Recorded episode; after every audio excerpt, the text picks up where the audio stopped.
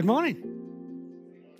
So, what brings you joy? Come on, give me some ideas. What brings you joy? Family. Family. Yeah, everybody has to say that one. What was that? Your dogs. And somebody said cat. Did somebody say cats as well? Cats and dogs, animals, otters, fishing. Who said fish? Oh, Steve said fishing. I can. Say again. When people are happy, that makes you happy. That's that's great. Anybody else? The sun. Oh, the sun. Holidays. One thing that makes me happy is bad dad jokes. And I, I love a good bad dad joke. Um, can, I, can I tell you one this morning that I heard the other day?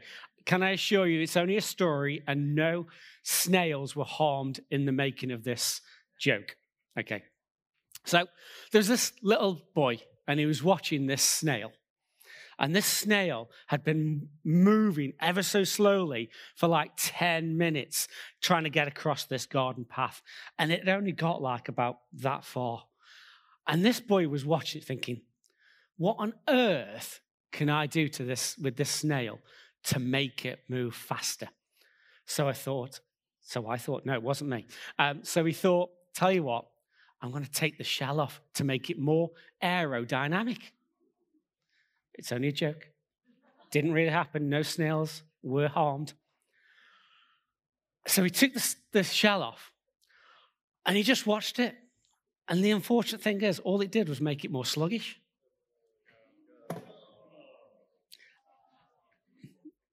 Some people over there eventually got it. I love the fact that as human beings, we can experience joy. And I love the fact that we experience joy in so many different ways. I love a good, bad dad joke. Other people like to knit. Other people like to sew. Other people like to do jigsaws. Other people like to swim in very cold water for some bizarre reason. When I was given the opportunity to speak this morning, um, there was only one subject that I could talk about really, and that was joy. I'll explain a little bit about why that is in just a few moments. But did you know that being joyful is good for your health? Yeah? Good. Did you know that it can boost your immune system? Yeah. Did you know that it can prolong your life? So cheer up. Um, did you know that it helps to combat stress? So if you're feeling stress, be more joyful. Did you know that? I'm not sure about this one myself, but apparently uh, the um, the uh, science proves it that happy people experience fewer aches and pains. Yeah. And did you know that it's good for your heart? Being joyful is good for your heart. Now, this is nothing new. The Bible talks about this in Proverbs 17 22. It says this A joyful heart is good medicine, but a crushed spirit dries up bones. So, joy. I want to talk about joy. Let me explain why being joyful to me is so important, particularly in 2022. Um, I am a social person. I love being around people. I enjoy people's company. I enjoy going to work. I enjoy talking and chatting around offices. Generally, if I'm around, not much work gets done. Um, quiet, Lois. Um, I enjoy new people and chatting with new people, finding out about their lives. I'm a social person and I love getting alongside people and chatting to them. It brings me joy. So, during the pandemic, that was quite difficult for me. I had my family, but I had very limited opportunity to chat to other people. And I love my family and I love spending time with my family. Sometimes you can have too much of a good thing. Trouble for that one later. Um, but the reality of it is, is I found those couple of years really difficult. So 2022, lifting of restrictions and all that stuff, I was really excited, really looking forward to it. But you know what? 2022 for me has been really, really, and I'll have to be careful how I say this rubbish. as a family, we have faced a number of significant things which, one on their own, would have been enough. But we've experienced about five or six significant, I won't say tragedies, because that's taking it too far, but big, life changing, huge things that we've gone through. Whether that's been mental health or relational things or stuff that's been going on. We've been hit one after the next, one thing after the next with these massive, massive things. About eight, nine weeks ago, um, I registered online for an online consult. And um, I eventually did, after two, two days of trying to register for this online consult, eventually got it all through. And I sent some pictures. I had this little thing on my, on my hand, and I wasn't sure what it was. So I, I uploaded the pictures, said that it's changed and I don't know what's going on. Um, can somebody get back to me? I said I did that on the Wednesday morning. On the Wednesday afternoon, I got a call from the doctor, which, for anybody who knows these things, you very rarely get a phone call on the same day that you make an appointment. But I, got a, phone call, and the doctor said to me that we're referring you to dermatology. I was like, okay, great, thanks. I expected a call in, in, in the next couple of weeks. The next morning, Thursday morning, I got a phone call from dermatology. Hi, it's dermatology in Wiston. Um, can you come tomorrow morning for an appointment, please? I was like, okay, that's a little bit, uh, um, I'm getting a bit anxious now because nobody jumps onto these things that quickly. So I said, okay, yeah, I can be there. Half past 10, Western Hospital, no problem. I went there, um, went straight in, and uh, the doctor sat me down, had a look at it um, through one of those little appraisal things that you look at diamonds and jewels and It was quite weird. And then uh, the doctor said to me, uh, Yeah, you've got skin cancer. I was like, Oh, okay, that's great. Thank you. Um, not really knowing what to do with that. And um, the doctor said, Oh, we can do a couple of things with it. Uh, we can do this or we can do that. I said, I said, Well, what would you do, doctor? And they said, uh, if it was me, I'd go and get the nitrogen and I'd freeze it here and now, and hopefully that will get rid of it.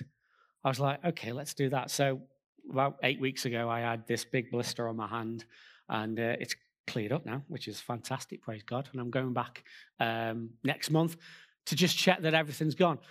But I've been hit over 2022 with time and time again these things which have been trying to steal my joy away from me.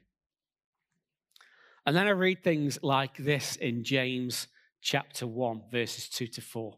It says this Consider it pure joy, my brothers and sisters, whenever you face trials of many kinds. Consider it pure joy. Not even just joy, not even just consider it okay. Consider it pure joy.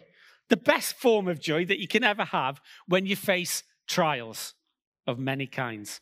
Mm, yeah, okay. Um, because you know that testing your faith produces perseverance. Let perseverance finish its work so that you may be mature and complete, not lacking anything. I saw that, saw what I've been facing over 2022, and thought, how on earth does my life match up to what the Word of God says? Because this joy has just been robbed from my life over the last four to five months. Not many people realize this, but I suffer from depression and have been doing for over a decade now. Um, I've at one stage or another had medication to help me through a few things, um, but I'm being vulnerable here, um, so just be aware. You know, every single day I have to get up and remind myself of a few things. So 2022 has been a real challenge for me facing the fact that this joy seems to be re- being ripped away from me. Um, depression is actually logged in the Bible. It's recorded in the Bible in 1 Kings 19. Elijah has just had a massive victory against 450 prophets um, of Baal. And um, he then runs away And uh, in 1 Kings 19, it says, Elijah sitting under a tree, prays to God, I have had enough, Lord, he said. Take my life. I am no better than my ancestors. So depression is in the Bible. So being robbed of your joy is nothing new. It's in the Bible, it shows you there. The thing that we've been talking about over the last few months, all about emotions, uh, has been from this book, um, The Cry of the Soul. I just want to read you the bit that we've been quoting each week. It says, Ignoring our emotions is turning our back on reality. Listening to our emotions ushers is us into reality, and reality is where we meet God. Emotions are the language of the soul, they are the cry that gives the heart a voice. So, what was my, what is my reality? My reality is that my joy is being sapped and robbed from me almost on a daily basis. But I'm taking that joy, that reality to God, and I'm being honest with Him. But how can I match up what the Word of God says to my reality, and what things can I take forward from that? Romans 15 13 says this May the God of hope fill you with all joy I just want a little bit. I don't necessarily want all joy because I, I, think I'll just be bouncing around the room all day. But the reality of it is, the, may the God of hope fill you with all joy and peace in believing, so that by the power of the Holy Spirit you may abound in hope. Galatians 5 22 talks about the fruit of the Spirit. But the fruit of the Spirit is love, joy, peace, patience, kindness, goodness, faithfulness. How do I find that joy that the Bible talks about? In the midst of everything that I'm going through, that I feel this joy is being robbed from me on a daily basis, what can I do about that? And I want to talk about three things that I personally do this morning. There are other things that you can do. Get alongside friends. Exercise is great when you're feeling low. There's lots of other things that you can do, but these are three things that I do. First thing I do is find joy in the word. When my joy starts to disappear, I remind myself of God's decrees. God's Bible, the Word of God, is full of promises which we can base our life on. People talk about this being a manual for life. That doesn't do it justice. This Bible is living and active in your life. You need to make sure that you are getting it into you daily. We need to establish the Word of God in our lives. Getting to grips with the Word of God helps us to understand God's character and His nature and His goodness. It helps us to grow in wisdom and it fills us with hope. Romans 15 13 says this May the God of hope fill you with all joy and peace in believing, so that by the power of the Holy Spirit you may abound in hope. The Bible is full of goodness and truth. Tells us all about God's character, who He is, that He is for us and not against us. We need to ensure that we are using this Bible and applying it to our lives and living with it alive in our lives. I just want to read Psalm 23 to you. And if you're comfortable, only if you're comfortable, close your eyes and just let these words permeate into your life.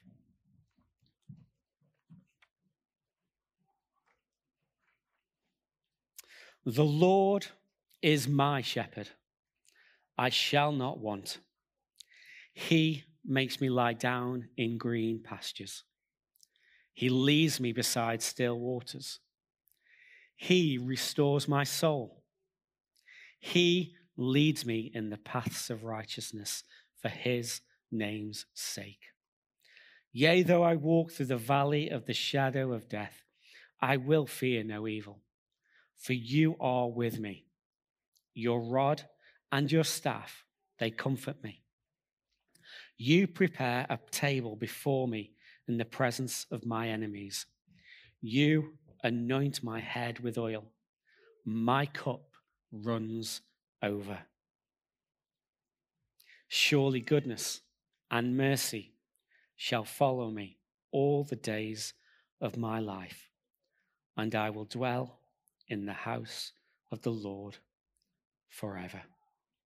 Amen. He leads you, He prepares, He makes, He takes you, He leads you. The Word of God helps me maintain my joy because it's full of truth and life. Finding joy from the Word reminds us of God's promises and gives us purpose. Remind yourselves of the promises of God through the Word of God. The next thing I do is find joy in worship. When my joy starts to dip, I need to re establish my devotion. I choose to worship. So this morning, I love live worship, but this morning, I choose to worship to a video. I don't have a band always with me when I worship God. So I use videos, I use um, iTunes. I use um, my playlist that I've got on my phone. Um, I've got a playlist for worship where I know when I need to worship God, I can go to and play any of those songs and I will get into God's presence. And that brings joy into my life. So, what happens when we choose to worship? We're declaring that God is bigger than anything that you are facing. There was one time I used to be a delivery driver over in Stoke-on-Trent, and I spent all day driving around looking at buildings, looking at forests, looking at various things, going, God, you are bigger than that. God, you know exactly how many trees are in there because that's how wonderful and knowledgeable and wise you are. God is bigger than anything that you are facing, and worship helps us and reminds us of that fact. We're also declaring that Jesus is Lord. Jesus is Lord. Jesus is Lord over you, over me, over the situations that you are facing, over your family, over your workplace, over your school, over your college, over that diagnosis, over whatever you are facing, Jesus is Lord. And as part of our worship, we are declaring that Jesus is Lord. And we're also declaring that Christ is enough that Jesus' sacrifice, that once and for all, is enough. We don't need to sacrifice anything now. Jesus paid that price once and for all. There's a story in the book of Acts about two guys called Paul and Silas. And they had been imprisoned and put in chains. And it was about midnight. They'd been put in jail for the simple fact that they were preaching Jesus. People were being healed and people were becoming Christians.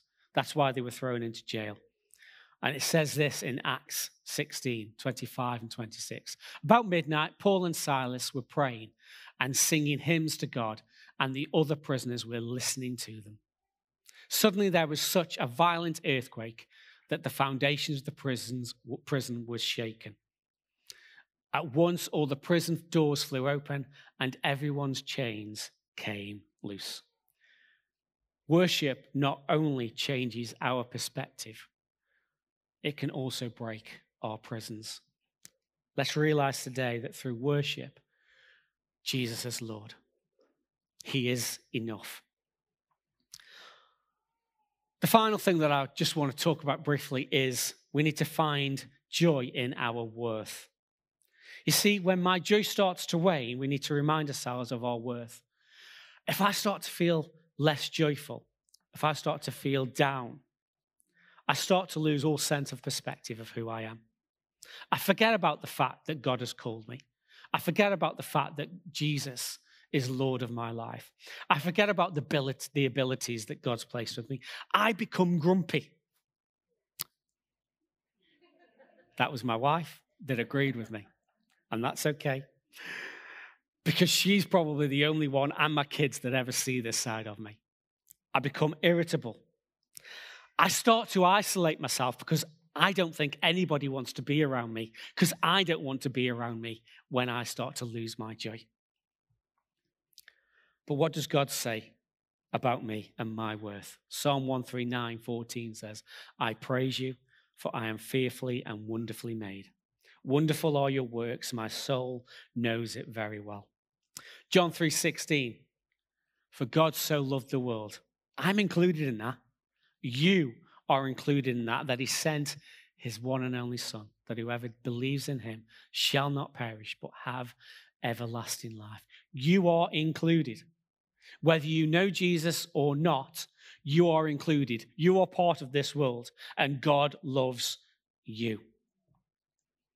1 Peter 2 9 and 10 says this But you are a chosen generation, a royal priesthood, a holy nation, his own special people, that you may proclaim the praises of him who called you out of darkness into his marvelous light who were once not a people, but are now the people of God, who had not obtained mercy, but now have obtained mercy.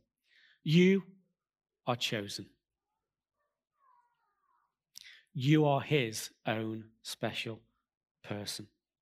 He has called you, and you now are part of the people of God. Romans 5 8. But God shows his love for us in that while we were still sinners, Christ died for us. So, what am I worth? What are you worth? The answer is this Jesus says, You are worth dying for. Don't let anything rob you of the knowledge that Jesus died for you. Now, those three things aren't a magic fix. It takes time.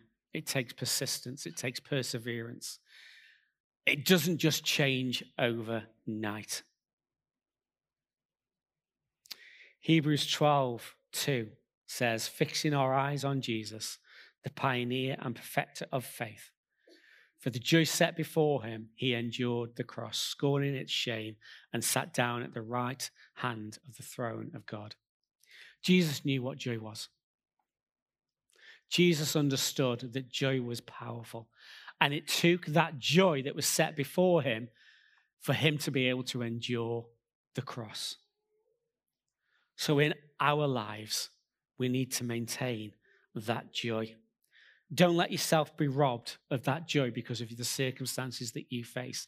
Build in practices into your life that will help you maintain joy in your life. I haven't even got on to Nehemiah, where it says, Don't be dejected and sad, for the joy of the Lord is your strength.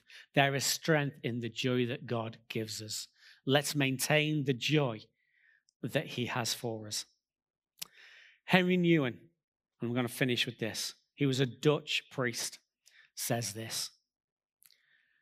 We have to choose joy and keep choosing it every day. It is a choice based on the knowledge that we belong to God and have found in God our refuge and our safety, and that nothing, not even death, can take God away from us. There is so much power in the joy that God gives us. Let's not be robbed. I refuse to let my circumstances rob me of the joy that I have. And I've shared some stuff with you this morning that a lot of you wouldn't have known about me, but it is a daily choice. I have built practices into my life which allow that joy to keep coming forth and gives me strength to follow the Lord every day. Amen.